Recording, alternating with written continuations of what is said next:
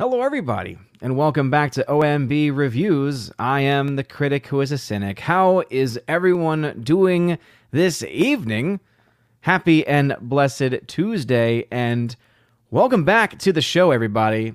We are back for episode 468 of the Welcome to Asgard podcast, where tonight we're going to be talking some box office numbers. We're going to be doing a little bit of math. Yes, I know everyone's favorite subject is is of course the maths, as it were but we are going to be talking about it because let's just say I, I, did a little bit of number crunching before the stream started, as my my timing and and my my free time is definitely a lot less than than what it has been in the past. Having, of course, now a second young one who's only just four weeks old, uh, baby Sif, and oh boy, let's just say things are looking really really bad for the MCU moving forward with the Marvels. I wish I I was obviously, I, I don't really wish I was exaggerating, but I'm not. When I say that the Marvels right now, if the projections hold, and that's a big if, obviously, when it comes to box office numbers and, and early projections, early tracking, things can change, you know, very, very easily, very, very quickly. But if the th- if the numbers continue to hold as they currently are, the Marvels is projected to have the worst opening in the entire history of the MCU. That would mean its opening weekend right now is projected to have less tickets sold domestically than even films like Ant Man and the Wasp, Ant Man, the original from 2015, and even The Incredible Hulk. I mention those films because those are films that are typically viewed as having some of the lowest box office openings, some of the lowest box office numbers, and when you actually look at the numbers and you keep in mind the fact that the price of tickets has changed quite a bit, yes, I know I'm about to say the trigger word, word everybody, inflation, amongst other things. Yes, you heard that correctly. Right now, if the numbers are holding, and keep in mind, this is looking at the numbers that are currently being projected by Box Office Pro, and this is the high end number, not the average, not, not the low end number, not, not anything else. But if it only makes around $75 million domestically, which is what is being projected as a high end, at least according to Box Office Pro, guess what? That would be the lowest opening as far as actual ticket sales are concerned in the entire history of the MCU.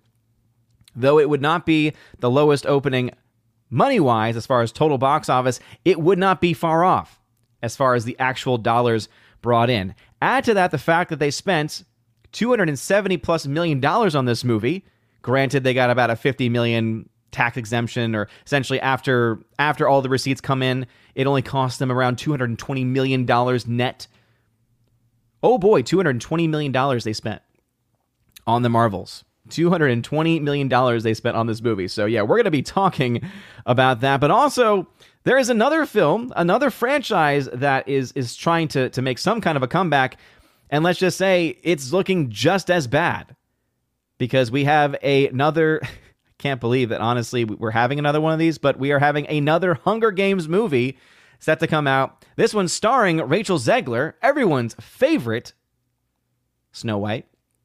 Everyone's favorite. That movie only projected to open to 35 to 45 million dollars. And yeah, I've crunched the math on that. I've crunched the numbers, and not only would that be the lowest opening in the entire history of the Hunger Games, it, it would be the worst by by by a mile, by a country mile, by by quite a bit, by quite a bit. So anyway, those are the topics that we're going to be talking about tonight. Uh, of course, just our general movie talk general discussion. I know I can already see a bunch of people asking a bunch of questions about movies getting moved and, and other things like that. And I'll try to address those um, as quickly as I possibly can. We'll go ahead and jump into the chat. Before going any further, though, please make sure you smash that like button. Light up the fire about Aussie and smash the rumble button as well. We are once again live streaming through EVMux. I, I tried my first EVMux stream last week, and it, it turned out to be uh, pretty good. I think it ended up uh, turning out pretty well. I I'm definitely still getting used to some of the things. One of the things I was able to also do is able to get all of the chats from all of the platforms showing up. So I can highlight the Rumble chat, I can highlight the Odysee chat. Now this is separate from EV Mux, so If anyone out there is like, "Oh, is EVMux the one the one all be all solution to all alternate tech platforms?" No. It is it is definitely not there. It is not there yet. But um there is a it's called Stream Ninja. I think VDO is is a part of the title too, Stream Ninja and they've got a really cool little little free app that you can use. I guess it's it's actually just a browser extension, in fact. And what you can do is you can get all of your chats showing up in the same place, and you can highlight them. And last week I was having the issue where the chat was jumping on me. There was actually a setting in there that I believe uh, will have fixed that problem. But let's go ahead and dive into the chat. So first off, oh, uh, sorry, I was going to just about to read my own name there. Uh, shout out to Orange Hat. What's going on, Orange Hat? He in, is indeed our our king mod. So do make sure that you are, of course, respectful of his wishes. And I just noticed that something is is is is is, is currently wrong. Is currently wrong with one of my. Uh, let's see if I can move this real quick. There we go. Or was it right before? Hmm. Let me see. It is hard to see whether or not that's fixing the issue or making it worse. Ah, I think it's because this is a widget. It's blocking it. All right. Well, anyway, uh, Orange Hat, thank you, of course, for being here. He is our king mod. Make sure to follow all of his rules, all of his instructions. Put at Odin at the very beginning of your comment. At Odin lets me know that you're trying to get my attention. Uh, but I will show this back again for a second. I've just now joined just the other day. Uh, buy me a coffee. So it's a new way of supporting Buy Me a Coffee. And there is integration so that if you are to donate, uh, a little notification thing will pop up. Um, however, now that I realize why, uh, basically that this will cause an issue, maybe, maybe, maybe I won't be able to have that integration in. So we'll we'll see. We'll see how it goes. We'll see how it goes. Obviously, you can still use Streamlabs, and those notifications should still be popping up. This is what happens when you try new things, though, and also when you when you have a, a toddler and a newborn, and you're you're trying to plan things out. So anyway, Orange Hat, thank you very much for being here, good sir, and thank you as always for being awesome. All right. Let's see. We got Ryan Lou in the chat. What's going on, Ryan Lou? See. Ryan says, uh, "Do you think Killer of the Flower Moon will have a drop like Elemental?" I don't remember what Elemental's drop was. So if you mean like long term, meaning uh, making a making money over the course over the long term, Keep in mind, though, that when it came to Elemental, Elemental still did not make its money back. It still ended up being a, box office failure. So even though it was definitely able to make up a lot of ground uh, compared to what its opening weekend was, um, you know, I, I, think that even if it were to see something of that, uh, something of a similarity there, it would still probably fall prey to the same issue that Elemental did, which was that it cost way too much. So even though it did very well down the stretch, it still was not nearly enough to make up for its, um, not to make up for its the financial, you know, the the massive financial investment that they made in it with the budget. So now, do I think that the film has chances of breaking even? At this point, I do not. The other thing that Elemental had that Killers of the Flower Moon will probably not have to the same degree is a international presence. I mean, it's a three and a half hour western. There is not a Barbenheimer effect as was the case with Oppenheimer, which was a three and a half hour drama. So I, I just, I just do not think that that's going to happen. But I would love to be wrong right? In the case of Scorsese, I love Scorsese films. I've not seen The Killers of the Flower Moon, and I saw that someone had already asked this question, and I had already answered it a couple times um, over the course of my videos and streams. So it shows that they don't care. They're not a fan. Looking at you, Hardwick, my nemesis. Uh, but right now, I have no plans of watching it in theaters because I ha- I just don't have the time. I cannot spend three and a half hours out of my house with a four week year old at home, four week year old, four week old at home, and a three year old toddler who's at daycare, but I'm at work. And when I get home from work, I get maybe 45 minutes of a quote break because I'm also as soon as I'm getting home having to help out with the with the baby. So I'm, I don't have three and a half hours to spend outside of my house at this point in time, and that just would not be fair to the wife. All right, let's see. King and Rumsky also was calling me out early on because the time was incorrect over on Rumble. It's one of the issues uh, it's one of the main issues I think with any of the streaming platforms is that there's not yet if, if someone could somehow create a system so that you can create one stream title, one stream uh, you know, one screen one stream description and then have it update all of them at the same time and you don't have to go to any of the individual settings on any of these sites. Oh man. That that would be huge. Master of Gaming, what is going on? We got Icthulu hanging out. Says, Good evening, Odin and chat. Happy Tuesday. Happy Tuesday to you. Thanks for being here. Forever Sci Fi, who is a member on the channel as well. What's going on, Forever Sci Fi? Let's see. We got Prince Screen says, Hi, I'm your newest subscriber, and I love this channel. I was wondering what your thoughts are about Mission Impossible Dead Reckoning Part 2 moving to 2025. I'm, I'm hurt and I'm crushed, Prince Screen. I, I really am. Uh, though I will say, I, I think that they might be able to make something work with the fact that it's getting a May release. So it's moving from, what was it, June, July, so summer essentially of, of 2020, uh, 2024, from summer of 2024 to the early summer, late spring um, of you know of 2025 and you look and think about how many of the biggest films of the summer have come out during that time slot right during those those last weeks of may. So it very well could end up being a good choice for them in, in the long run. I i'm angry. I, I don't like it because i hate the fact that i have to wait. There's not a lot of movies that i have to look forward to.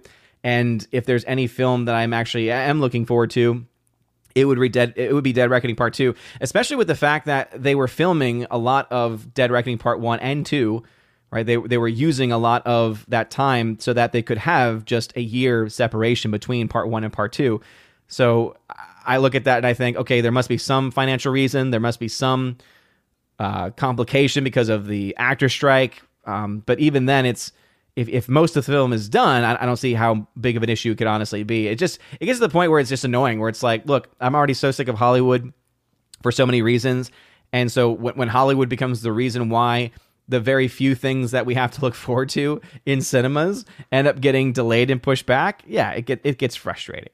It definitely gets frustrating. Let's see. Liberty Fella hanging out over on Rumble. What's going on, Liberty Fella? Hail to you says, Can Mission Impossible Dead Reckoning Part 2 do better than Part 1? Will Part 1 get a re release? Well, I mean, a lot of films these days get re releases. So seeing that the writer's strike for lasted as long as it did, and then the actor strike is, is still, you know, is still kicking, there's going to come a point where there's not a whole lot of content set to be released. So be ready for a lot of re releases to come out. So I would not be surprised if they did one for part one it's just not going to do very well. I mean, again, I really liked part one. I thought th- I thought part one was great. I thought Dead Reckoning w- was a fantastic movie. It's one of my top films of the year, um, and it was very very entertaining. I can't wait to get the the 4K Steelbook, which should be coming. I think the physical media release is coming out in the next few weeks, so I'm very excited for that. At the same time, I also have to recognize that it was a movie that was just not really able to to move the needle. It had very positive reactions. I mean, had you know if if you were to go by the metrics that a lot of these so-called experts go by, right? Oh, the cinema score was so high. Ooh, you know that's it's like that's all they care about. And it's like, yeah, sure, cinema score was great. The exit, you know, for me, I, I care more about the exit data coming from people like you know PostTrak and other places, and it was very, very highly praised. But it clearly came out at a time that just didn't work.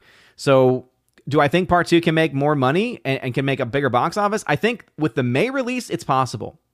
I think with the May release, it's possible. Some people might try to go down the wrong rabbit hole of saying, well, because of its release, it didn't get to be an IMAX as long. Again, IMAX and premium format screens make some impact, but it's not the entire thing. All right. You know, Oppenheimer did not make as much money as it did simply because of the fact that it was an IMAX for as long as it was there, there's a lot of other factors that came into it. Mainly that the movie, because of the Barbenheimer effect, was able to drive out audiences from all demographics, including audiences that up to that point, especially the older demographics, were just not showing up to a lot of movies. And so those are the people that are not just seeing it in IMAX, but are seeing it in the regular 2D showings, seeing the matinee showings, seeing the cheaper uh, the cheaper showings, because that's what you need. You need an entire for a film to be successful these days, one, you need a manageable budget. And in addition to that, you also need to have a, a movie that can reach out to, you know, across demographic lines. And not a lot of films have been able to really do that at this point in time.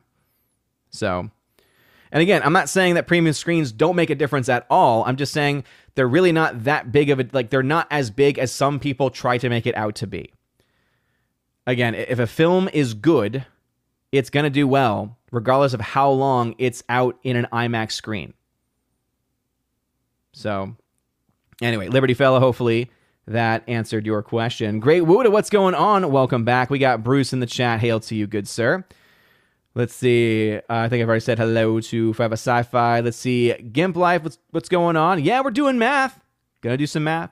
Bruce tagged to say, but but but woman power. Yeah. Yeah, we're gonna talk about that. We're gonna talk about remember remember back in the day. Remember, I remember. Remember back in the day when we we had the Captain Marvel film come out, right? Captain Marvel came out and the projections were looking pretty good and then all of a sudden it, it performed even better than expected and it made over a billion dollars worldwide and everyone was like look see that proves the film is fantastic you had some people go down the really really really bad conspiracy theory rabbit hole of well disney just bought a bunch of tickets and just did this or that it's like look if that's something that disney was doing actively why haven't they done that for every single one of their movies do you, you know I, I guess were they taking a break at, at you know when Ant Man the first film came out? Did they end up taking a break when uh, Eternals and Shang Chi came out? Where you know Shang Chi did better than expected, but didn't do the big bucks. Were they taking a break when Black Widow came out?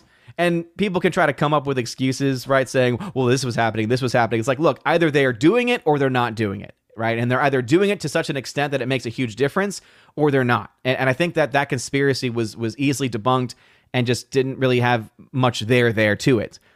What it was actually true, though, what actually was the reason why Captain Marvel made a billion dollars is because it came out March, Endgame came out end of April.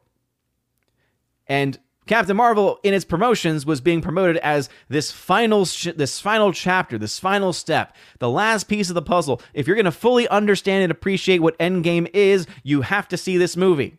Well, guess what? That's going to drive out people. That's going to drive them out. That that's going to be like the the setup, right? It, it's like basically you're saying, look, because a certain band has a warm up act for them and you have a million people again i'm obviously i'm not a big concerts person but just you know hear me out. You have a million people showing up for the concert and you and then so yeah a million people have bought tickets to a concert. You have a warm-up band and at that point when the warm-up band's playing 800000 of them are already there. And you're like 800000 people showed up to see this warm-up band. Oh nay nay. They showed up to see the main attraction and they just happened to be there and, you know, depending on what kind of warm up band you have, you might have some say, Oh, I like that. That was actually pretty nice. But then you ask them, Hey, are you going to buy their CD? Are you going to follow their music? Most of them will probably say no. What happened with Captain Marvel? Pretty much the same thing, right? It got a lot of that attention. It get a it got a huge boost from that, right? It made over a billion dollars. What did Endgame do? Heck of a lot more than that. Again, Captain Marvel was essentially the warm up act. And what happened? To this day, no one really talks about Captain Marvel as any kind of memorable movie.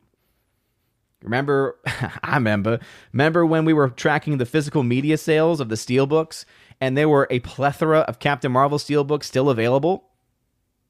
Alita Battle Angel could barely keep the stock shelved. But uh, yeah, I remember. I've got quite a, a wide memory with that one. All right, let's see. Bruce trying to say the Marvels is going to be a content creator's windfall. Probably it will. It probably will make the channels of, of Geeks and Gamers and, and, and, and Gary and everyone else. Hardwick, I answered that question, so hopefully you were listening this time. Kincaid Rumsky trying to say, I hereby nominate, uh, we'd rename the Marvels to the Karens. Maybe I would say like the two Karens. I still, I don't really hate uh, Miss Marvel. I, I, I find her character to be annoying. Like, don't get me wrong, I think that she's annoying, but she's also just she's a kid. So I don't like throwing her in the same boat as a you know as a Brie Larson. You know, I don't want to show. Basically, I don't like showing the vitriol towards her that really shouldn't be. Whereas it you know towards the other two, okay, makes more sense. All right, Orange Hat who's a member, says the newest poison in Hollywood box office is Zegular Zegular-itis. Won't last as long as people have started immunizing themselves to her toxins. Yeah, I, I will say, Orange Hat, I'm glad that you brought that up. Uh, kudos, good sir. I actually do have an issue. I actually do have an issue because I think that there are some people who are trying to argue that Zegler is is box office poison. I'm sorry, but I just don't think that there is, again, similar to the Captain Marvel conspiracy, I don't think there's really a whole lot of there there. Just because she happens to be in movies that aren't doing well doesn't mean that she's the reason. I think if we're going to say that about anything, you have maybe an argument to be made. Maybe there's an argument to be made when the Snow White Disney film comes out, right? If that film ends up doing really, really poorly, you could definitely say part of that is going to be because of that. But remember, this is a big factor. And sometimes I fall prey to this. Sometimes I, I forget this. And I think that sometimes people in our community forget this as well. Normies do not understand or follow this stuff. If you were to ask the average moviegoer, hey, did you see what Rachel Zegler said? Most of them are not going to have any idea what you're talking about, or they might say, I don't see what's wrong with that. Remember, Barbie made over a billion dollars. All right, Bar- Barbie was a massive hit and massive success, and that film had out the wazoo radical third, fourth way feminism, garbage. But guess what? Most of the movie, most of the women, again, predominantly, right, heavily, heavily, heavily, heavily, heavily, heavily female audience. Guess what? Most of them either did not notice somehow, or they didn't care, or in a third category, they agreed. So when it comes to movies, and remember, Hunger Games is a female dominant audience, right? It's, it's, it's more of a predominantly female audience. Um, I will say it's not nearly as much of a discrepancy as with Barbie. Barbie, I mean, you're talking there, and I don't have the exact numbers in front of me, but I think we could all say what the audience split for Barbie was probably something close to 60 40, 70 30, right? Most movies in general have a standard kind of bias towards men, meaning that most movies have about what a 60-40 split of men to women, and that's like the standard, that's the average. Maybe 55 45. So you look at that and you think to yourself, okay, Barbie is at the high end of that. Hunger Games is not nearly as high as that, but it's still definitely, you know, higher skewing in that way. But hey, guess what? That film's not expected to do well either. But I do think, again, I do take issue with she's box office poison because what movies have really come out since some of her most controversial comments have been released and have been given focus on, right? Because Shazam 2 was already a flop, and guess what? Even if she wasn't in the movie, it still would have flopped. You go back to even the likes of the remake they did, right? The Spielberg remake of West Side Story. That ended up being a box office flop, but that's because they spent $100 million on a West Side Story remake that no one asked for. It wasn't because she was in it. In fact, most of the things I heard about it was that she was fine. She, she was good in it. And, and here's the other thing too, right? You're not going to hear me kind of get on the bandwagon or get on the. I think a lot of that is misplaced, and I think a lot of it's just not even true, right? I think that anyone out there who's saying Rachel Zegler is not even a good actress, um, they're the same people who would try to say that she's not a good singer.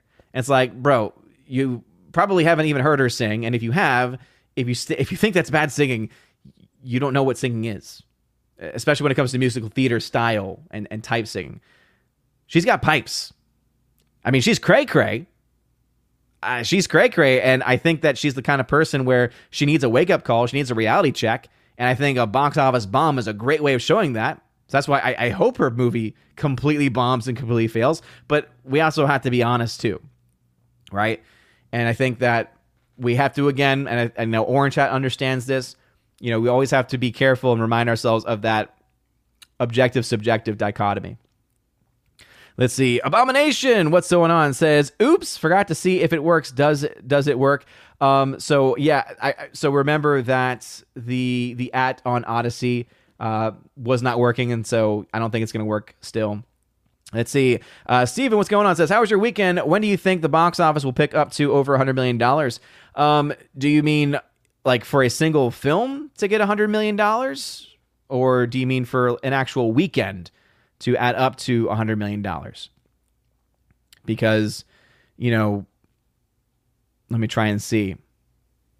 There's the potential. I would actually say there is the potential for us to have a hundred million dollar weekend this coming weekend because Nights at Freddy's is projected right now to get somewhere between 56 and 80 million according to Box Office Pro.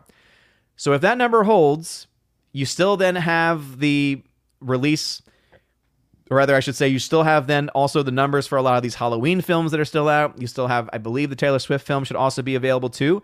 Um, After Death, the new film from Angel Studios. It's a very different kind of movie from Angel Studios, but hey, that's still uh, coming out this weekend too. So I think you actually have, technically, I think you have the capacity for us to get to a $100 million weekend domestically, um, if you mean all films that are out. As far as an individual release, according to, let's see, according to Box Office Pro, we are not likely to have one in the next month. If, again, if the numbers hold, if these numbers actually hold. Forever Sci-Fi, who's a member, says Hunger Games is still a thing. Rachel Zegler has me convinced that Hollywood has found its Harvey Weinstein replacement. Oh boy, ugh. I mean, wait a minute, Forever Sci-Fi. Are you trying to? I might be missing the context there. I really hope you're not trying to compare Rachel Zegler to Weinstein. I just don't think there's a lot of. anyway, Harvick says, ignoring real life matters like her dumb comments. How good of an actress do you think Rachel Zegler is? Um, I think that she's she's she's fine.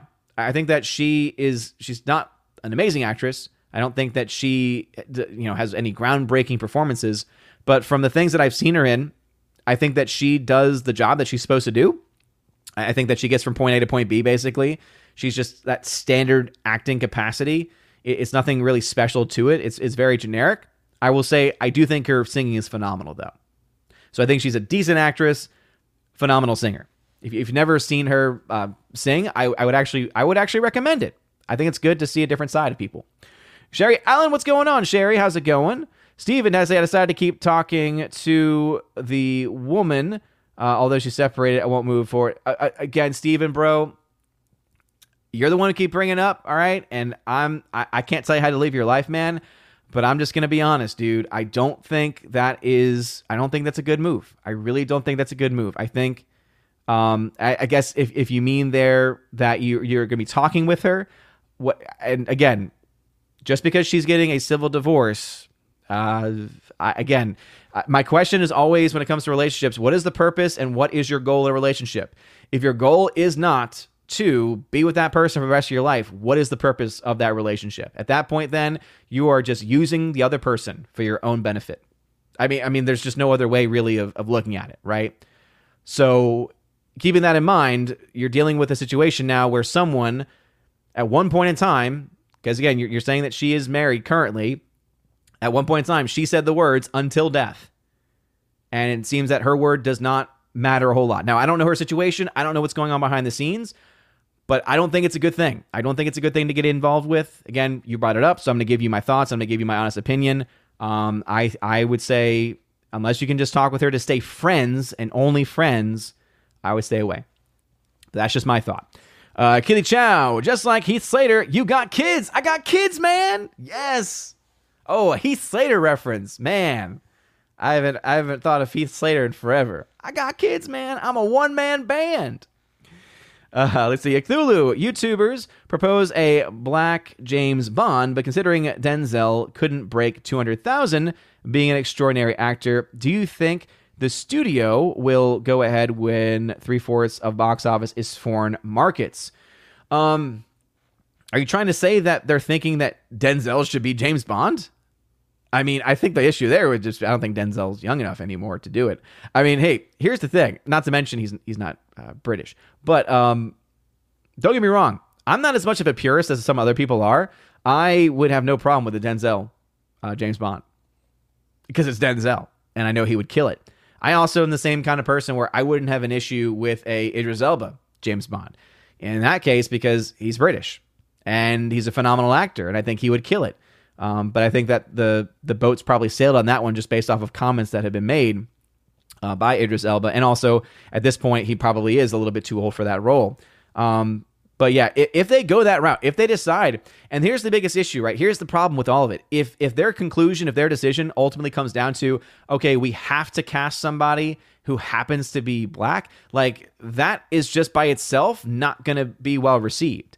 Because then it's oh, you're only casting them because of the of the color of their skin. You're not actually trying to find the best person for a role that's going to be able to carry that role into the future, you know? So I think that's actually going to be the bigger issue there. And I think that would turn off a lot of people. Um, so not only the domestic, but I think it would also turn off uh, international because remember, a lot of the audiences that would have any interest in that kind of a casting probably are not the biggest fans of James Bond. I'm just I'm just trying to be honest there. James James Bond has a very, you know, has an audience, and it's not the same exact audience as as Marvel. It's not the same exact audience as the DC universe, right? Um, so I don't think it would actually play well with them. Let's see, Rob D. Time to say, hello, Odin. Is this year a good time to jump on 4K? Been buying standard Blu-rays since 2012. Been seeing 4K promoted a lot. I mean, I've been on 4K now for years. I, have been buying a lot of 4K films. I think that 4K is great. I think now is probably one of the better times than any, especially with Black Friday coming up, because you have to keep in mind that 4K TVs have never been cheaper, and not just that they're cheap, but you can get good quality 4K TVs for not a lot of money. And then the 4K discs themselves have have gone down quite a bit in price, as you said. They're not on sale. I'm seeing similar sales in 4Ks that I did in Blu-rays just you know five ten years ago. You know, Blu-rays nowadays you can get a lot of them for five bucks. For 4Ks, you, you used to get it where the lowest you would ever find is ten bucks. Now you're getting it where I've seen some 4Ks down around six or seven dollars. So again, for collectors, especially if it's a film you really like, um, I think now is a good time. Let's see. Abomination over on Odysee says, Does Paramount have any non Mission Impossible movies in the works except for 2025? I think Gary theorized that the studios are pushing movies back because there's going to be a lot of nothing in the theaters otherwise. I don't know. I don't know their release schedule off the top of my head. Um, all right, we're going to jump back into we're going to jump into our first bit of news going into the numbers, going into the math in just a second. Let me try and get a few more comments though. Uh, again, this was from Great Wuda, who had mentioned this earlier, and I think I kind of responded to him. He said, uh, I disagree. Premium screenings do make a difference. And again, do they make some difference? Yes. Do they make a, a huge difference? I would I would have to say no. I would have to say no. And again, I think it ultimately comes down to it's it's not it's not the premium format because again, premium format is a higher is higher price ticket. Having a higher price ticket does not guarantee success. It's the volume of people going to see your movie. So basically, if no one's going to see your movie, it doesn't matter if you have it in IMAX because that means no one's going to see it in IMAX. If a lot of people are going to see your movie, hey, guess what? That means a lot of people are going to see it in IMAX. So again, I think premium does make a difference to an extent. However, if your movie's not selling tickets, it doesn't matter one way or the other in the long term. Uh, print screen, that is a thanks for answering my question. I totally agree with you about Mission Impossible Dead Reckoning. I'm looking forward to the uh, to In the Land of Saints and Sinners, Liam Neeson, but I agree there isn't much else good out now. Yeah, I mean that was really uh, talking about Mission Impossible Dead Reckoning Part Two. That was one of the few films I was looking forward to for next year, and a lot of the films that I was looking forward to this year have just you know not been coming out. I will say that there are two films out right now that have been um, on my anticipated list. Uh, one of them is Dumb Money. I really want to see Dumb Money. That I have a much higher chance of seeing Dumb Money um, sometime soon rather than Killers of the Flower Moon. Killers of the Flower Moon. I'm pretty sure. I, I'm almost ninety percent sure. I'm waiting for that movie to get released on Apple TV. And again, I'm a big advocate of the theater. You all know this, but practically speaking, three and a half hours out of my house at this point in my life. I just can't. I can't do it, Captain. I don't have the power. Hilariously awful productions. What is going on? Says new to the channel, but seen you on FNT Geeks and Gamers for a while. Keep up the good work, amigo. Thank you very much, brother. Appreciate it. Thank you, thank you, thank you. And uh, and yeah, I think I mentioned that in the uh, box office breakdown this past uh, Sunday, but yeah, right now the box office breakdown on Geeks and Gamers is paused. Uh, I know that they are, you know, you know, Jeremy is trying to really focus on specific content for the Geeks and Gamers main channel, and because he's now making content again on the channel outside of the lives, I think that they're just trying to revamp things a little bit. So it's it's paused. I don't know exactly what's going to happen with that, but if anyone's wondering, uh, the box office breakdowns will continue, of course, on OMB reviews, and those I think are the better ones because I do make them longer because I think there's a lot to talk about. I always try to curtail. If you if you didn't notice before, fun fact, I would always do the top one through five films for geeks and gamers, and then I would do the one through ten, and then maybe some extra for for my channel, just because again, it, it is something I think that's very important for us, um, or for in general people on geeks and gamers typically would not necessarily want to see a film or a uh, a video longer than 10, 10 15 minutes. So anyway, Abomination, yes indeed, math. I do have that video, it's just a little harder to play now. Uh, my bot Heimdall is indeed telling people how to do things. Let's see. Orange Hat says, "I remember, I remember, I remember, I remember Disney and Rotten Tomatoes complaining and crashing their site when people were simply saying they were not interested, and then spent millions on a defense campaign for Captain Marvel." Yes, that is something that we can say, right? That Rotten Tomatoes did absolutely play favorites behind the scenes and change their entire system to defend Captain Marvel. That is something that we can know because we saw it happen in real time. Steven says, Are you surprised that Deadpool 3 is officially delayed? No. Why would I be surprised at anything at this point? I, I mean, think about it. Like, all these movies are going to get delayed because all these actors are still on strike. Keegan Remsky over on Rumble says Disney is going broke and can't afford to buy tickets anymore like they did for Captain Karen. Disney is going down the tubes. King Kane Rumsky, I forgot that you still buy into that conspiracy. Abomination, uh, Marvel should have made Avengers Endgame 2 to follow the Marvels. Ah, yeah. But here's the other problem too is that Avengers Endgame, that was when they were at their peak. That's when they still had a massive audience, but they've been losing it, man. Like they they've been losing it for a while. All right, let's go ahead and dive into these numbers though. All right, we'll get back into the chat in a little bit, but all right, let's see. There's that smooth transition. All right, so as you can see, these are the box office projections currently for various films coming out in the next week or two. Um, actually, for the next month, that's how Box Office Pro does these numbers. And so, as you can see, first I, I mentioned this, so I'll, I'll, briefly talk about it. You know, uh, Five Nights at Freddy's is coming out this week. Right now, the projections are its opening weekend projected to be 56 to 80 million dollars, with its total its projected total range domestically ending somewhere between 90 and 172 million. So, hey, pretty interesting numbers there. I think a lot better than what they probably were originally expecting. Notice how, even for Box Office Pro, that's a 43% increase. A 43% increase from the last time that they did that they did an update. So that that's a huge increase for its opening and then a 23% increase for the entire range. So, again, pretty good numbers there.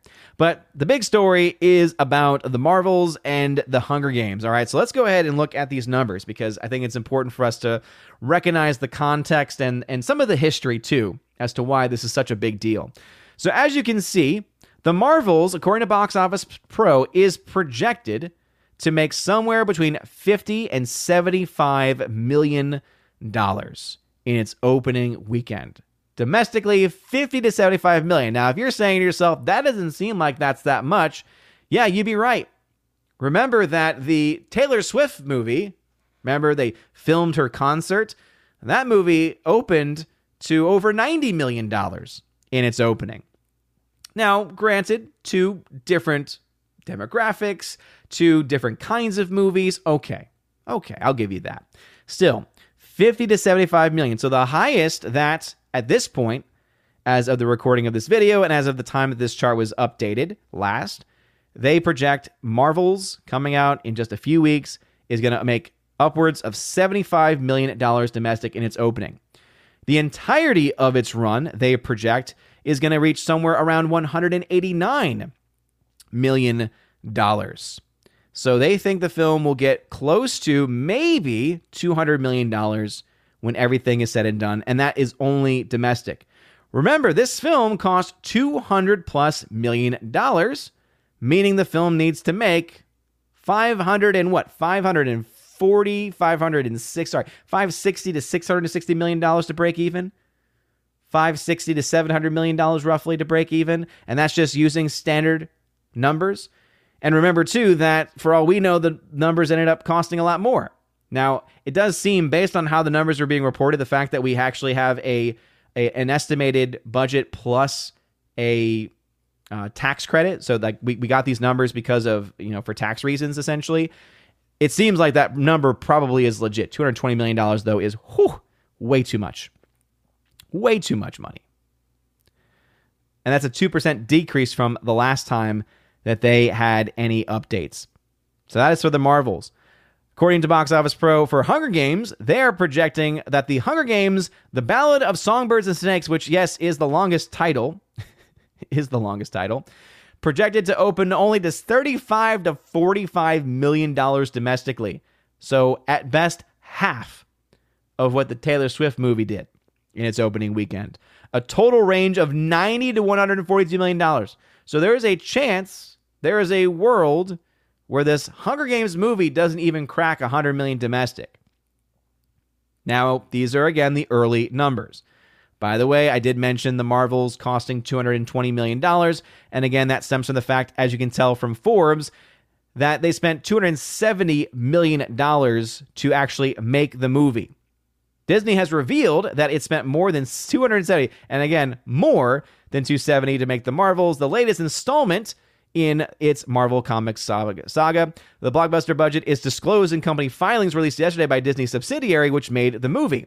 They show that over the two year period from the incorporation of the company, so this is typically the, the stuff that Valiant Renegade, shout out to him, this is the kind of stuff that he's been finding for these films that came out last year, in the last couple years. And it's been very impressive because he's been showing how they spent basically over, well over $100 million um, you know, well over $100 million more than what had been initially estimated and initially projected.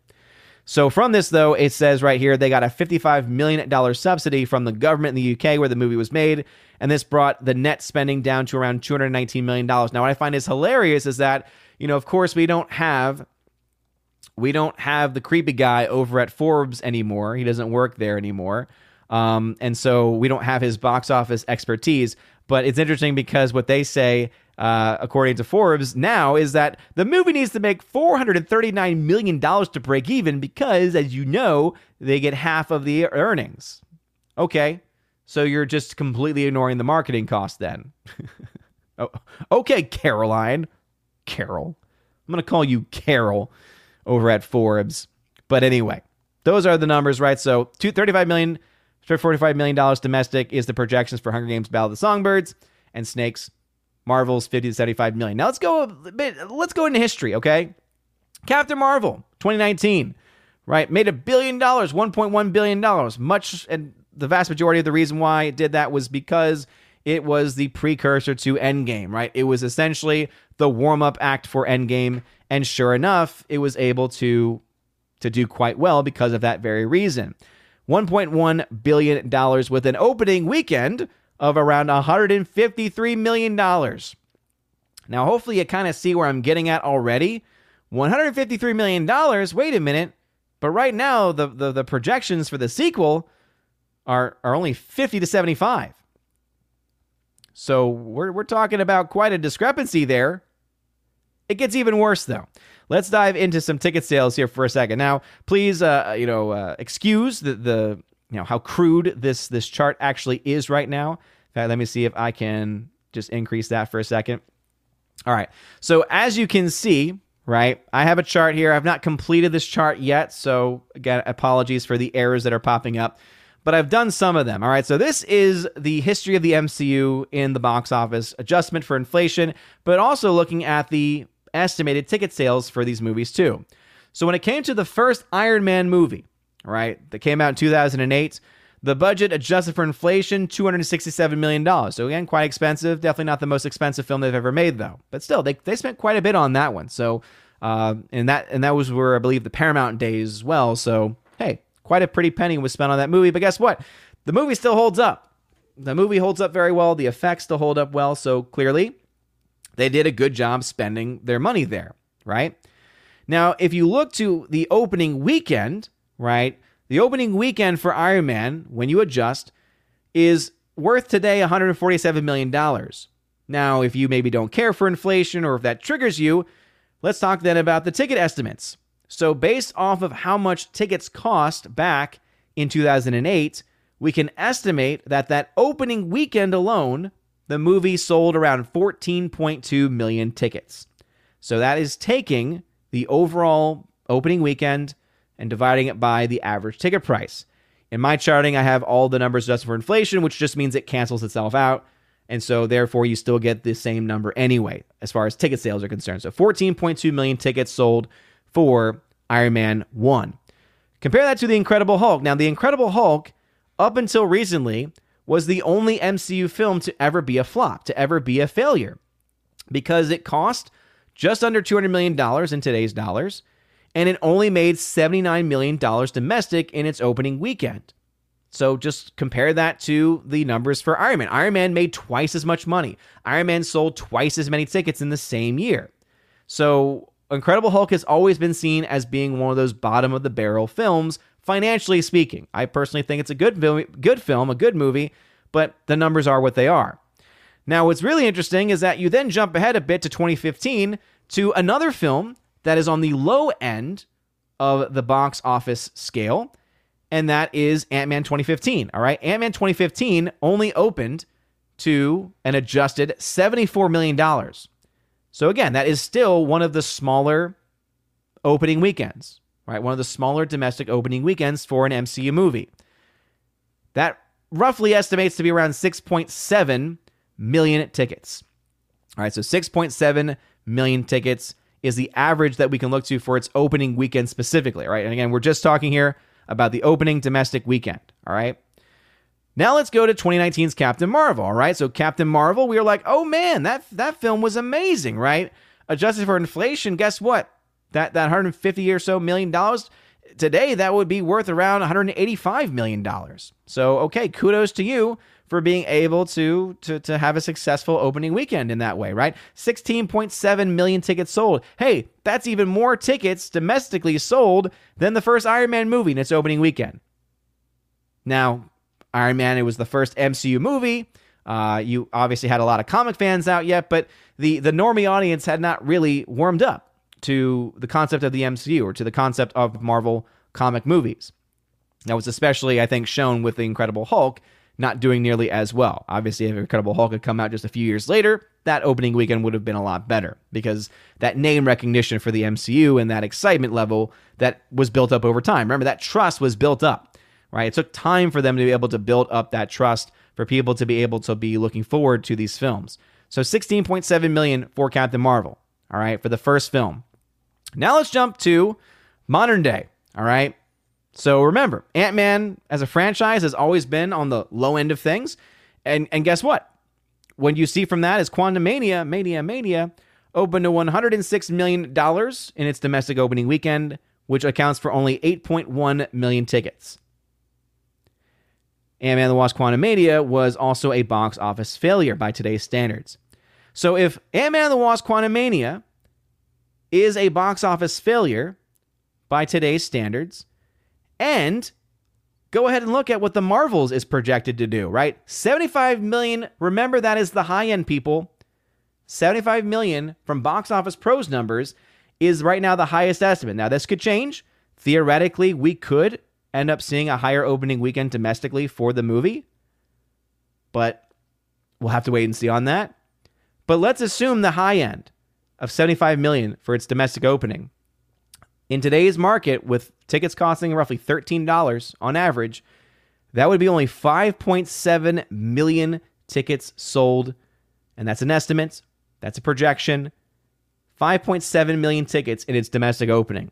Not only then would that be a worse opening than Ant Man and the Wasp Quantumania, not only would that be a worse opening than the first Ant Man film from 2015, right, based off of ticket sales specifically, it would also be lower than the first box office flop in MCU history, which was The Incredible Hulk. So I have obviously not done the rest of the films, but we all know the other films have done a lot better than these other ones, right? I'll even pull up just to show y'all a bit of a comparison here, right? Because over time I will be adding these numbers in. But let's see the numbers that I have not added in, right, for opening weekends, right? So Thor, 65 million. That's higher than The Incredible Hulk. Okay. If an Incredible Hulk beats it, then Thor would definitely beat it too. Same thing with Captain America, the first Avenger. Uh, Thor the Dark World at 85, 95, right? So we're still talking there. Ant Man and the Wasp, as I just mentioned, also already beats it. Uh, and really, you would have to get to the Eternals, but remember, the Eternals opening weekend was $71 million, and the average ticket price in 2021 is not as high as it was as it is now. So you would still also see, guess what? Captain Marvel 2, The Marvels, projected to have less opening tickets, opening weekend tickets sold versus Eternals. That is how bad these numbers are. That is how bad these projections are for the Marvels. So it is not looking good at all for them. Couldn't happen to a nicer company. Now, we'll just jump also and quickly talk about the Hunger Games as well. So, Hunger Games, right? I was able to do all these films since there's a lot less of them. So, if you look at the first film in the franchise back in 2012, opening weekend domestic around 19 million tickets. All right, 19 million tickets. That's about 200 million dollars plus to you know when you adjust for inflation. A huge movie, a very very big film, right? You then compare that to the second movie, Catching Fire, also 19 million tickets. All right, 200 plus million. Now, notice though, once you get into the final films, when they decided to split it into two different movies, you see a bit of a drop off here, right? You go from the 19 million tickets sold, again, estimated opening weekend, to 14.9 domestic, right? 14.9 million tickets domestic for part one. Part two drops again to 12. So this has been a franchise on the decline, right? And even people that are fans of the movie say, yeah, the last films are not nearly as good, right? Now let's look at where the Rachel Zegler starring Hunger Games Ballad of Songbirds and Snakes is landing. 45 million was the high end according to Box Office Pro. You know what that would be as far as ticket sales in today's market? 3.4 million tickets. So, not only is the Marvels, right? Not only is the Marvels right now projected to be the worst performing opening weekend domestically in the entire history of the MCU, if we look at ticket sales, and not too far off if you look at just raw numbers there. And Hunger Games Ballad of Songbirds and Snakes is also projected to be the worst opening by not just a little bit, but by a huge portion. Again, the last film making 12 million tickets, this one only 3.4 million tickets. Oh boy, it is going to be a bloodbath at the box office for a lot of these movies. But what say you? What say you? Let's go ahead and dive back into the chat. All right. Abomination says Zegler sounds more like a Tosis. Zegler Tosis. okay. Uh, Abomination, I do ask if you can just put the name Odin uh, at the beginning of your comment. If you want me to read it, that would help me out a lot. All right, let's see. Icthulu. Icthulu, is a member, says Zegler is a trash actor. Watching her in Shazam was like watching a high school student try to act besides professionals abysmal. I'm sorry, dude, her acting was not that bad in that. The movie was bad. The writing was bad. So I think that you probably had a better better argument to say that the writing, the words that she was saying were so bad that it just did not come across well because guess what? No one really looked good in that movie because the writing was bad. The writing was trash. Um, again, I'm not saying that she is a phenomenal actress. I'm not saying that she is someone that's going to blow you away because of her talent and her performance. No, what, what I'm saying is that I I think ultimately she is a decent actress, but a, a phenomenal singer. Uh, YouTube me, what's going on? Welcome back. And again, if you have a comment or question, just put at Odin the very beginning of your comment. Uh, let's see. Abomination says, okay, say no more. I got you. Cool. Cool, cool, cool, cool, cool. And again, you don't even have to put the at underscore Odin. If you just put the name Odin, I'll know you're talking to me. All right. See, Keely Chow, and that's just for Abomination. That's a perk for him being the only person ever on Odysee. Uh, Keely Chow had to say the crazy hot Matrix exists because of women like her. Wayward Noodle, what's going on, brother? Welcome back. He's a member saying, Hail chat, hope everyone is well. Sorry, I'm late. No problem. Kimberly G, what's going on, Kimberly G? Also a member. I honestly don't think I'll be going to the theater until next year. Hey, I, I can't say I'd blame you. Can't say I'd blame you. This new time is messing with me. I'm sorry. I really am. Uh, but yeah, I mean, Baby Thor, his new bedtime has moved up a half hour, so he's now going to bed around seven. And uh, with with uh, Baby Sif, of course, as well, uh, around nine is when she's having her last feeding. So it's actually Te- technically, this is also not the best of times to be streaming, to be honest, because we've been trying to get a more a better routine of uh, of giving her a bath uh, and uh, and and then giving giving her her final feed. Uh, but obviously, you know, things are what they are at this point. But yeah, I appreciate everyone for bearing with me as we move to having as we as we move to having uh, a more consistent show time. So Abomination, thank you very much for letting anyone who might be over there know. Forever Sci-Fi says, no, I'm just saying that Zegler suddenly came out of nowhere and became the next big thing. Uh, I mean, I guess I honestly think Forever Sci-Fi that a lot of a lot of her quote unquote fame has probably more so been because of like the YouTube community more so than anything else. I, I mean, because if you think about it, she was in West Side Story, right? She was Maria in West Side Story. And since then, she has been a supporting character in Shazam 2. And she's going to, I guess you could say, she's going to be the lead in this new Hunger Games movie. I, I, honestly just don't think that she has had as big of a, a rival as I think it's perceived to be. The big thing, of course, is, is you know that she was cast as Snow White, right?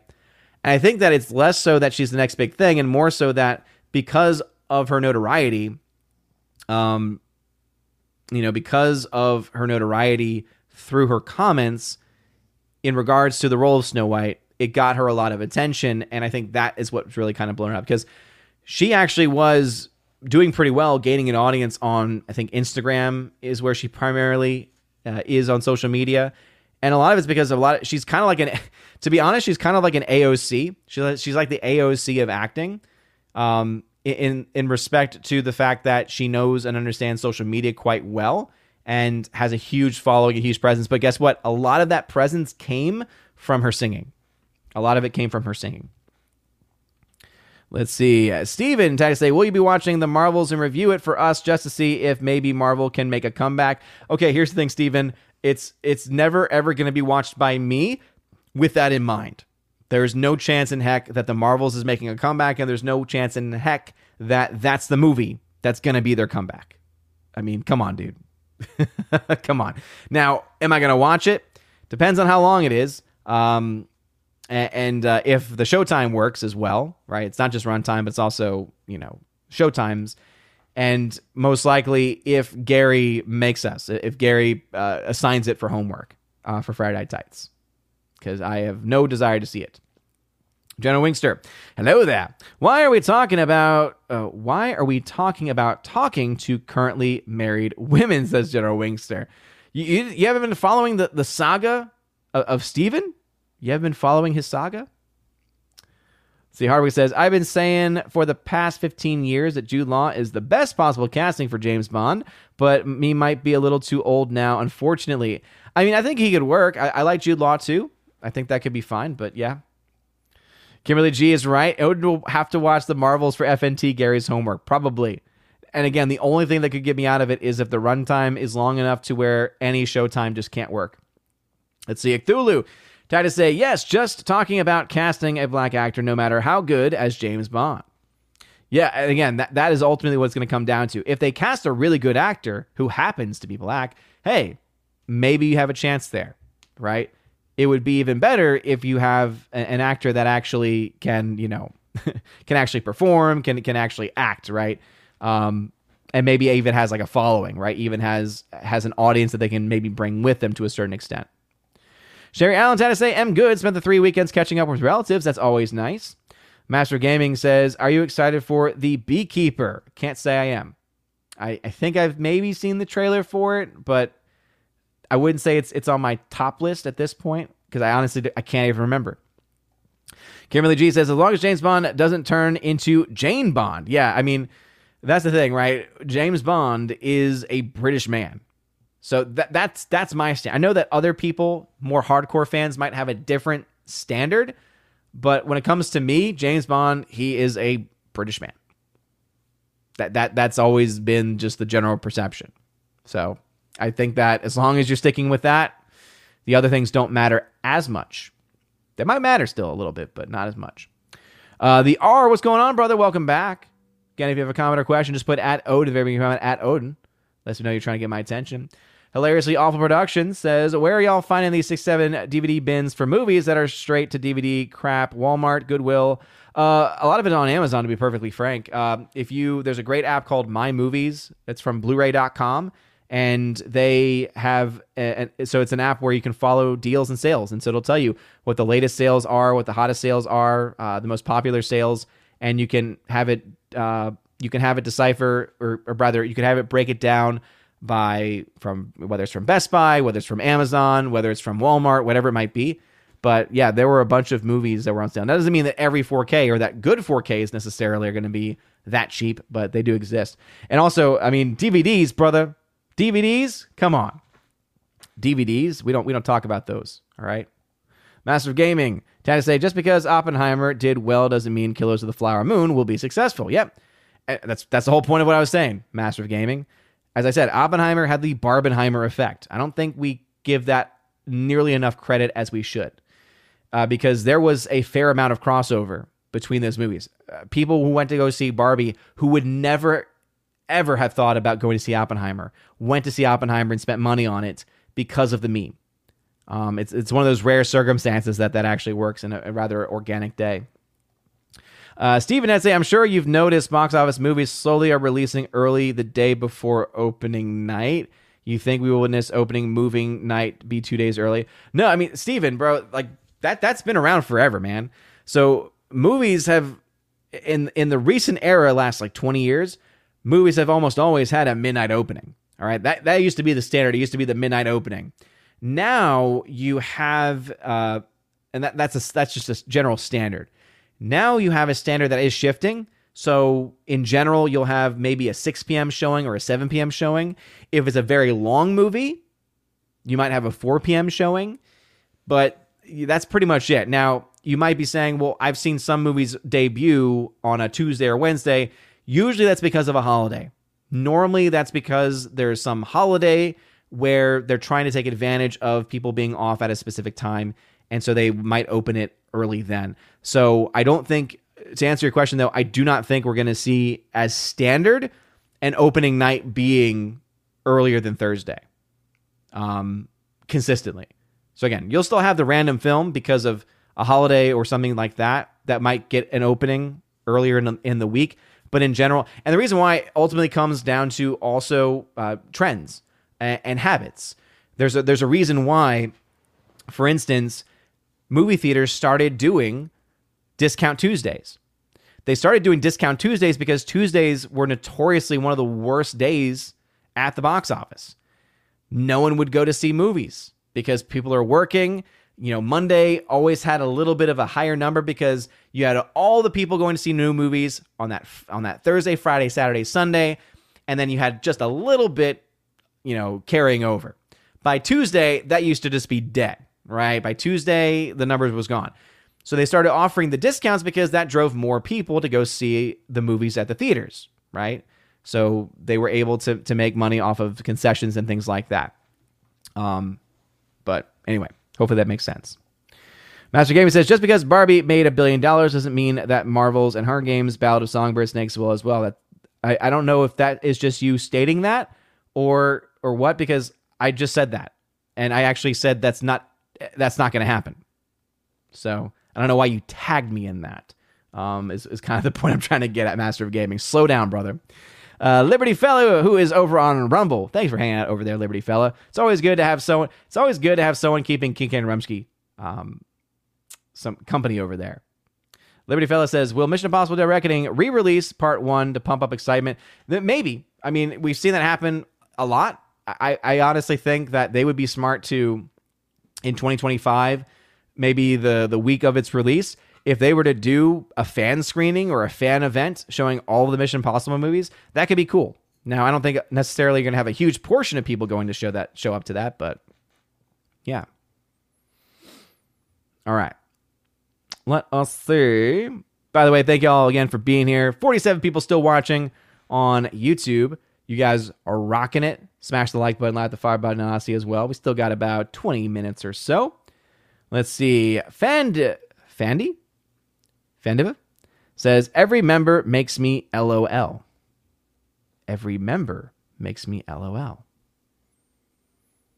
I need the context there. Let's see. Rob D says, Did that NPC Tony from Deadline ever congratulate you on the birth of your daughter? No, he didn't. No, he did not. Abomination to say, I'm going to laugh if FNAF makes more money than anything Disney or Marvel.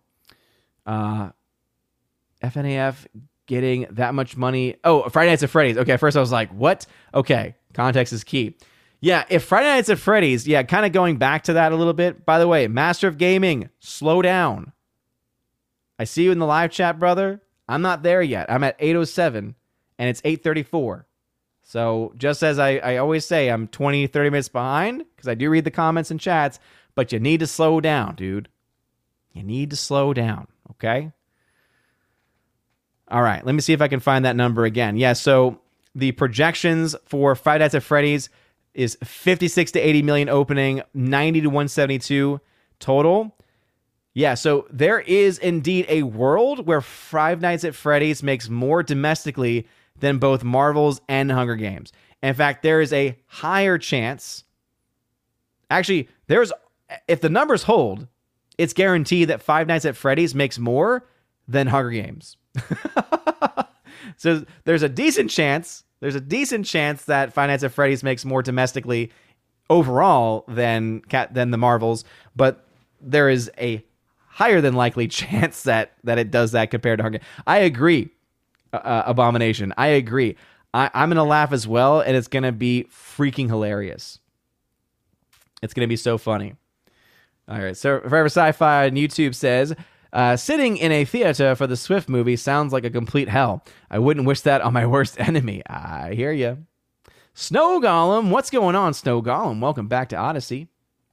Hardwick, time to say, I'm surprised there wasn't much talk about No One Will, uh, No One Will Save You when it released on Hulu. It's similar to Prey, but significantly better for the most part, except for the arg- for the arguable ending. Yeah, I saw you. I saw you tag me in that, dude. So there's no need to bring that up again, man. So it's it's it's on my list. I might check it out. I may not check it out, but saying it's like Prey to me doesn't really sell it all that well. Let's see. King and Rumsky tried to say, I'm being slow again. Who is the creepy guy at, at Forbes? Who is the creepy guy at Forbes? Scotty Boy Mendelson? You don't remember you don't remember Scotty Boy? Scotty Boy? So so creepy. Hashtag error is an interesting trend. There's an error going on. 404 server not found. I hope there's no issues going on. I need context. Jim Watson, what's going on? Welcome. JS Pena says, "Hey, sorry I'm late. I just came to say hi. Well, hello. Welcome. Liberty Fella on Rumble. Time to say, for a terrific and balanced discussion of Brie Larson learning some humility, go catch Critical Drinker Open Bar number 69. Well, I, shout out to Critical Drinker. Always, always a good time with him. I think that he is he's fantastic, and uh, that's good to hear. Yeah, I mean, I, I think that that he's one of those guys that I would trust to have that kind of conversation or to mediate that kind of conversation, or at least have people on that would be able to have it. You know, I, and I think a lot of y'all have kind of already noticed this that you know I've I've very much fallen away from being more focused on like the instantaneous daily updated news. And again, the, the people that cover that stuff, they're doing this for a leave it living, right? Either now or have always been doing it for a living. So to me, it makes sense that you need to cover the controversial stuff. You need to have the hot takes. You need to have the the the, the high reactions because a lot of it's coming from a genuine place. Um, and whenever I did it too in the early days of the channel, it was again coming also from a genuine place of frustration. But I also fully admit that I was going out of my way trying to find those stories, right? Trying to find those things that frustrated me and stuff. And I got to a point where I just I, I just couldn't keep up with it. And luckily, over the course of that same time, I found myself loving talking about the box office, loving still talking about movies and and doing my reviews. And uh, i think I've really fallen into a much better and more healthy pace for me. As someone, I, again, I mention this all the time. I, I do this for fun. I, I do this as a hobby, and it is a darn fun one. And it's it's fun to be able to talk movies with y'all. It's fun to be able to talk box office with y'all too, and uh, and I love it. Not to get too mushy, but you guys are great. All right, let us see. Let us see. Again, if you have a comment or question, at Odin at the very beginning of the comment, no matter what platform you're on, with the one exception being Odysee, just put the name Odin in that situation. In that situation. Hardwick at 819 said Chris Gore complained that the Taylor Swift movie ruined the movie he was watching in the theater since the sound bled through from an adjoining room. Oh, that's awful. I would actually, if I was Chris Gore, I, I totally understand his sentiments of, of blaming Taylor Swift's movie. I would be angry at the theater because the fact that the theater did not have a setup, did not have the structure within itself to be able to provide an isolated experience for everybody. So, and if there's an open door too, it sounds like that was a preventable issue.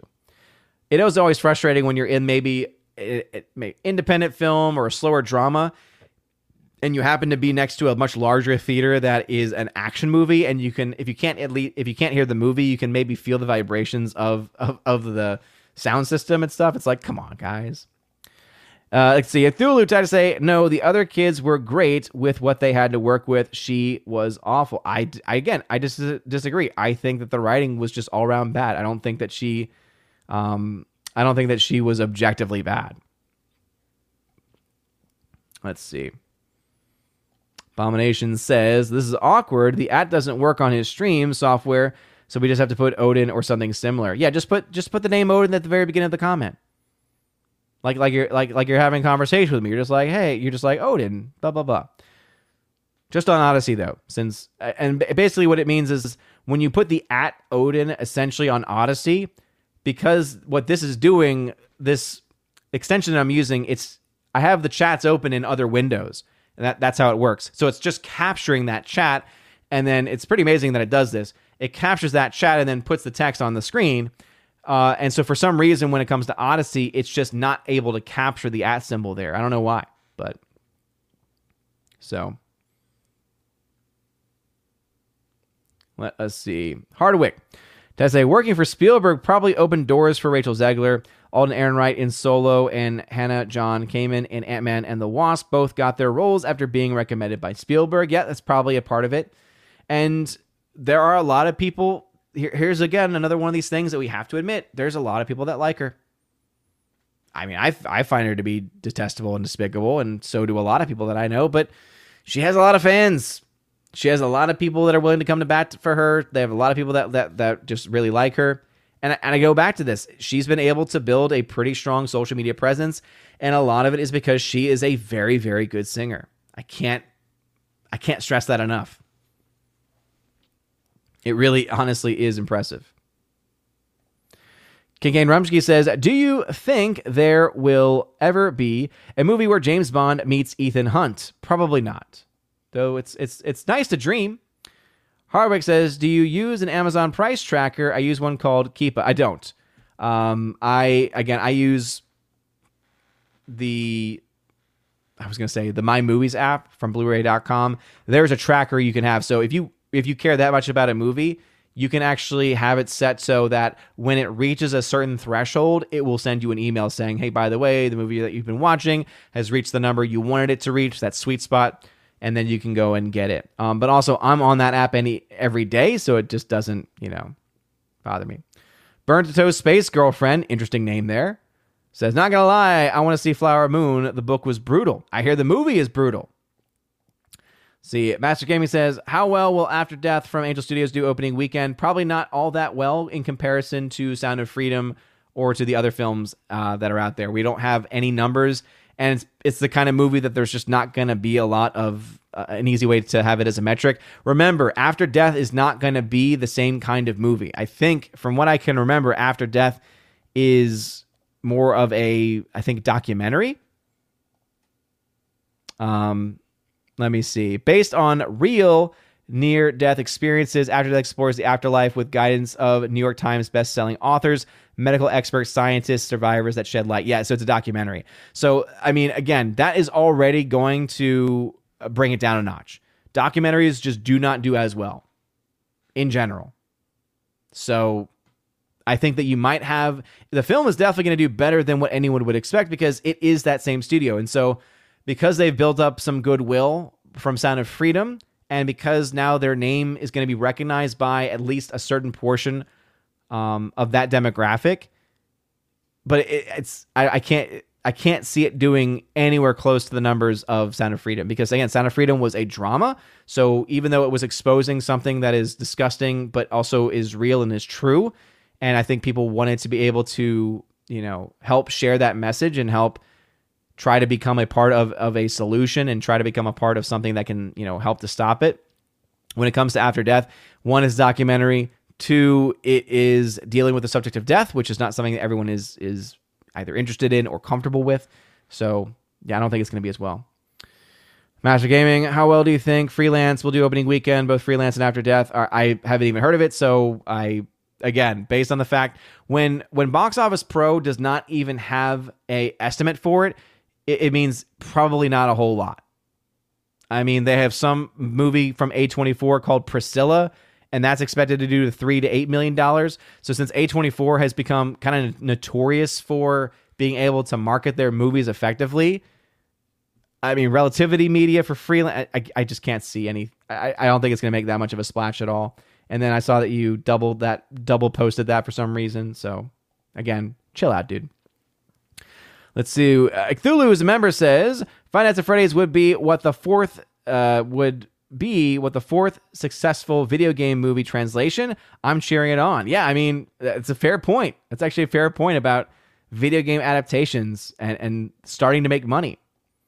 Abomination says Odin, the error was that spreadsheet with the numbers, and since it starts with a hashtag, I was joking at trending in Twitter. Oh, okay. Yeah, context is very, very important, dude. And he says, Sorry, X, please forgive my dead naming the benevolent platform. well, hey, it's it's better than Carrie Smith. Shout out to Carrie Smith. Uh, by the way, check out her channel, uh, Deprogrammed with Carrie Smith. I was on her channel with some amazing co-host last week where we talked about the Jesus Revolution. I have not finished the movie yet, but from what I saw of it, I did like it. I thought it was better than I, what I thought it was going to be, and we had a really good discussion on on faith and a discussion on the movie and, and other things related to it. But I mentioned her because she had created a thumbnail and and showed it to us before she posted it. And uh, and she had she had my old channel name, and I was like, "How dare you dead name me like that?" See, Hardwick had to say about a month ago, M4 released a revised edition of his Hobbit uh, book edit that improves it even more, especially the Battle of the Five Armies portion. Look, I like it. I, I like that version. I like that um, that cut of the movie. But in all honesty, it's still not something I really have the desire to watch again. I, I, I just, I even with all the improvements, and it's vastly superior. Hardwick, it is vastly superior. Uh, for those wondering, this is a fan edit of the um, Peter Jackson Hobbit trilogy that was so again the, the, the trilogy that was so overly long and overly bloated in every way and this was a version that was edited by a fan who cut out all of the garbage that's not in the actual book so that's a quite that's quite a lot and also cleaned up some stuff cut out a lot of the really bad cg because that a lot of that was in some of these extra things Here's the issue though a lot of the CGI is still not good because he overused it in the movie. Um, so even though if I if I had to watch it or if I had any interest in watching it again, I would of course be watching the M4 version. I, I don't have as much of an interest to re-download and and re-access it in that way. Let's see. Jeremy Sikowski, what's up, brother? If you think Taylor Swift film was bad enough, we got Beyonce's Renaissance film coming up this December. Uh, no. No. Well, here's the funny thing. Hot take. I think Taylor Swift's film to end up being uh, a bigger hit. I don't think Beyonce's film is going to do nearly as good as Taylor Swift's. Hot take. Rob D. How are Tina and Stephanie B doing? Do you communicate on social media outside of YouTube? Good question, uh, Rob D. So Tina is on our Discord server. So she has her own channel where she's constantly keeping people updated and also talking about movies. Unfortunately, she is being berated a bit by, not berated, but let's just say that there's someone on our Discord who it's almost every day when I'm checking in to see what she's saying and, and seeing what's going on. I have to also sift through a bunch of just random comments and questions being directed towards her, even though it's it's known that she can't see very well. Um, I'm always like, oh, what are you doing, dude? Anyway, uh, so Tina's there. Stephanie B, I have actually not I've not talked to. I have not actually talked to Stephanie B in quite a long time. And it's it's because she got very, very busy with her work, and so she's just out of it. She just decided to get out of the YouTube game altogether. Um, and so she is is just not really active there.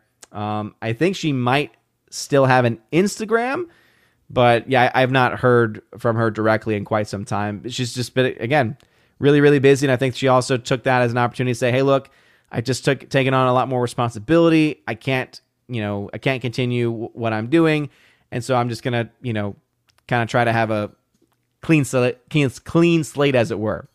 Again, obviously no no tension between us or anything like that, but I think it was more of like she wouldn't have the time for it anyway, and so she decided just to move on.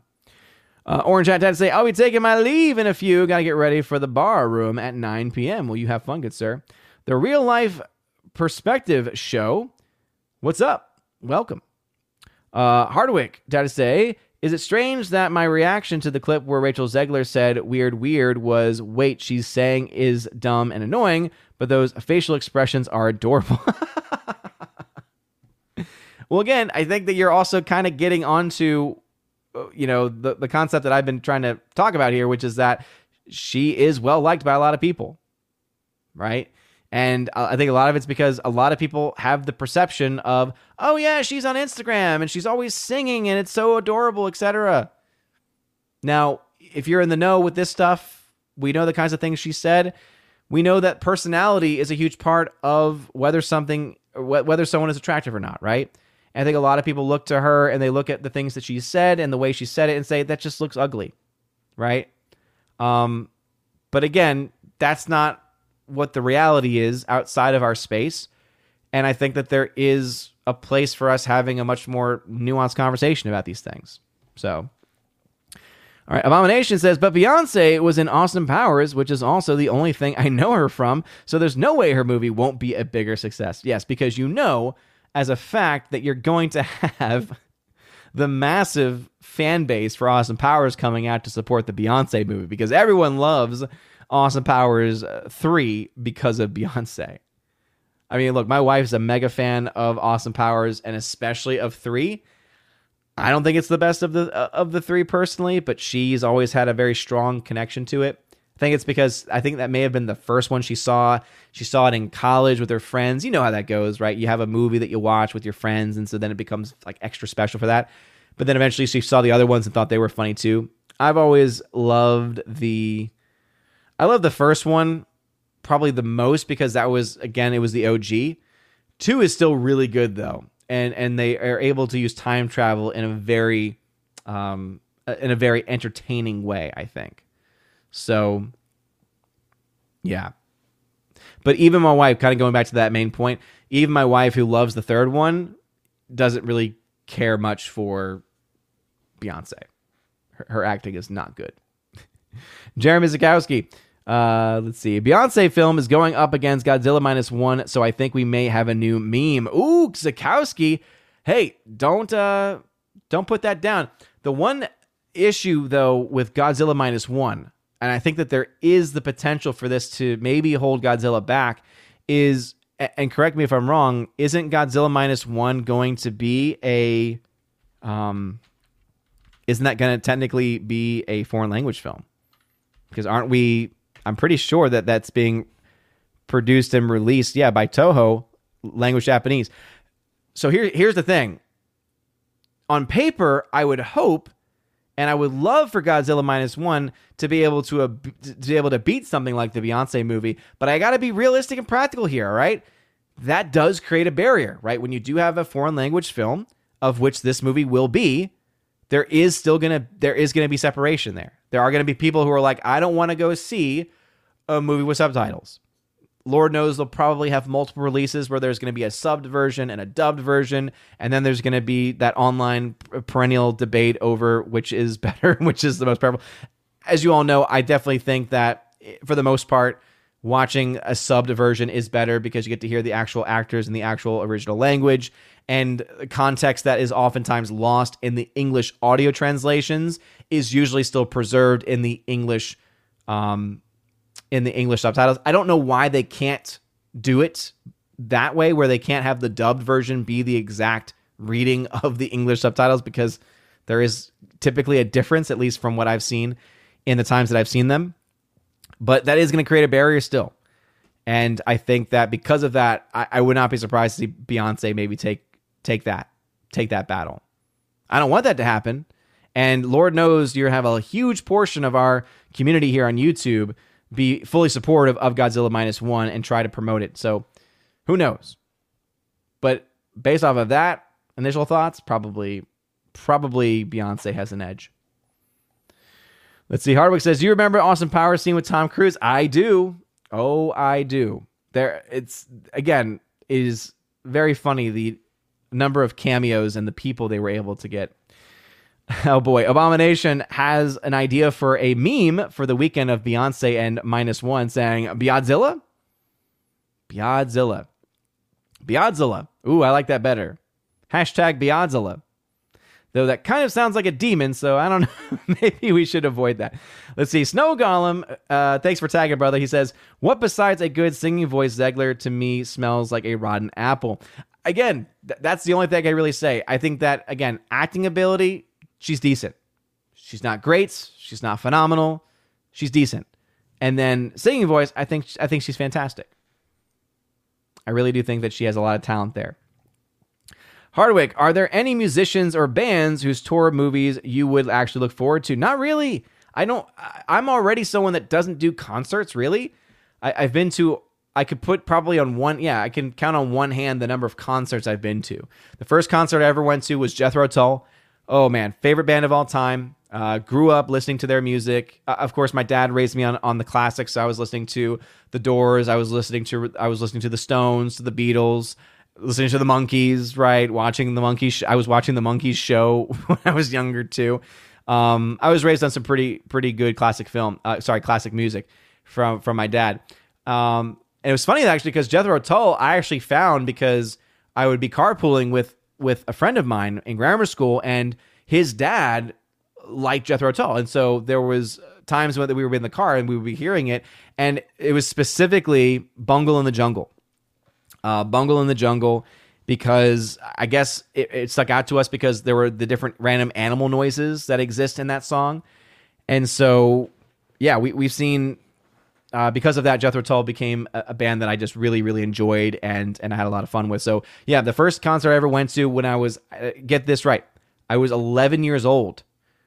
I was 11 years old, maybe even 10. I was 10 or 11 when I went to go see Jethro Tull in concert. I was the youngest person there by tw- at least 20 years. Minimum 20 years, probably 30, 40 years. And I got to see Ian Anderson uh, live in concert, and uh, and it was a lot of fun. Other than that, I think I saw Jethro Tull twice in my life, with that first time being when I was around 10. And then after that, I've seen Aerosmith in concert. Those are the only musical concerts I've been to, other than supporting bands I knew in high school who played at random places, but I don't really count those. So I'm I'm just not a big concert person, let alone going to a theater to watch something. You know, I would more likely watch it in a theater versus going to an actual location. So, oh, I clicked the wrong button there. All right, let's see. Uh, Heartbreak Ridge. Yeah, we're getting close to the end, so we're gonna start to wrap things up. Says, "Good evening, Odin. If the actor strike drags on, hope you can find enough content to talk about. Hey, I'm on critic Criticalist reviewing films all the time, so I'm sure I can always find some some classic stuff." Bruce says, "I've seen Tull as well. Seeing them live was awesome. Oh, it was so cool. Uh, it was so awesome, indeed. They're, they, they're just a very very entertaining show." Liberty Fella says, any critical buzz, positive or negative, about the Duck Dynasty biopic The Blind? Barely seen any coverage. Maybe a good faith film. It's been doing better than expect. Again, it's it's one of those films that's coming out from Fathom events, so there's always that hit or miss. But I've been covering in my box office, talking about, hey, this is still showing. I don't know much about it other than that, but it's it's still performing to a certain extent. Harvey says, "Do you like any of the following? Uh, the Beatles, Rolling Stones, Creedence Clear, Clearwater Revival, Queen, and ABBA. All but ABBA. I just don't care for ABBA's music in general. I think that Mamma Mia probably destroyed ABBA in my mind, but all the other ones I do like. I would say, as far as the ones I've listened to the most, uh, my dad raised me on the Beatles, uh, Rolling Stones as well. I've, so I've heard a lot of their music. Creedence Clearwater Revival. All the songs from them that I've heard, I've liked, but I don't know all their music. And then I could say the same for Queen." Icthulu, Beelzebub, Beyonzilla, uh, they are easily confused. Need to get AI out of them. Uh, Scream Duel. Oh man, create an yeah. Get get Shad on that. Shad loves his AI art, right? Get Shad to do Beelzebub and then Beyonzilla. Jeremy Zakowski, it's going to be a foreign film last time that I heard, and sadly, yeah, Beyonce will beat that film, and Gary will make you watch minus one. Yeah, I mean, here's the thing: I don't mind watching minus one. See, that's the thing. I actually don't mind watching a film in a foreign language. I I, I like them. In fact, I love Japanese movies. Um, I, I went on Japanese film kick a couple years ago. In fact, you can see a lot of retro reviews in my reviews uh, playlist, and you should check that out. But I, I'm actually looking forward to minus one. I'm not looking forward to any MonsterVerse movies. I'm sorry, the MonsterVerse movies suck. Other than Godzilla 2014, which was I actually liked it, had issues, but I liked it. All the other ones I couldn't stand. I did not think they were good. Minus one looks great though. That's what happens when you have a Japanese company and a Japanese director, etc., actually behind it.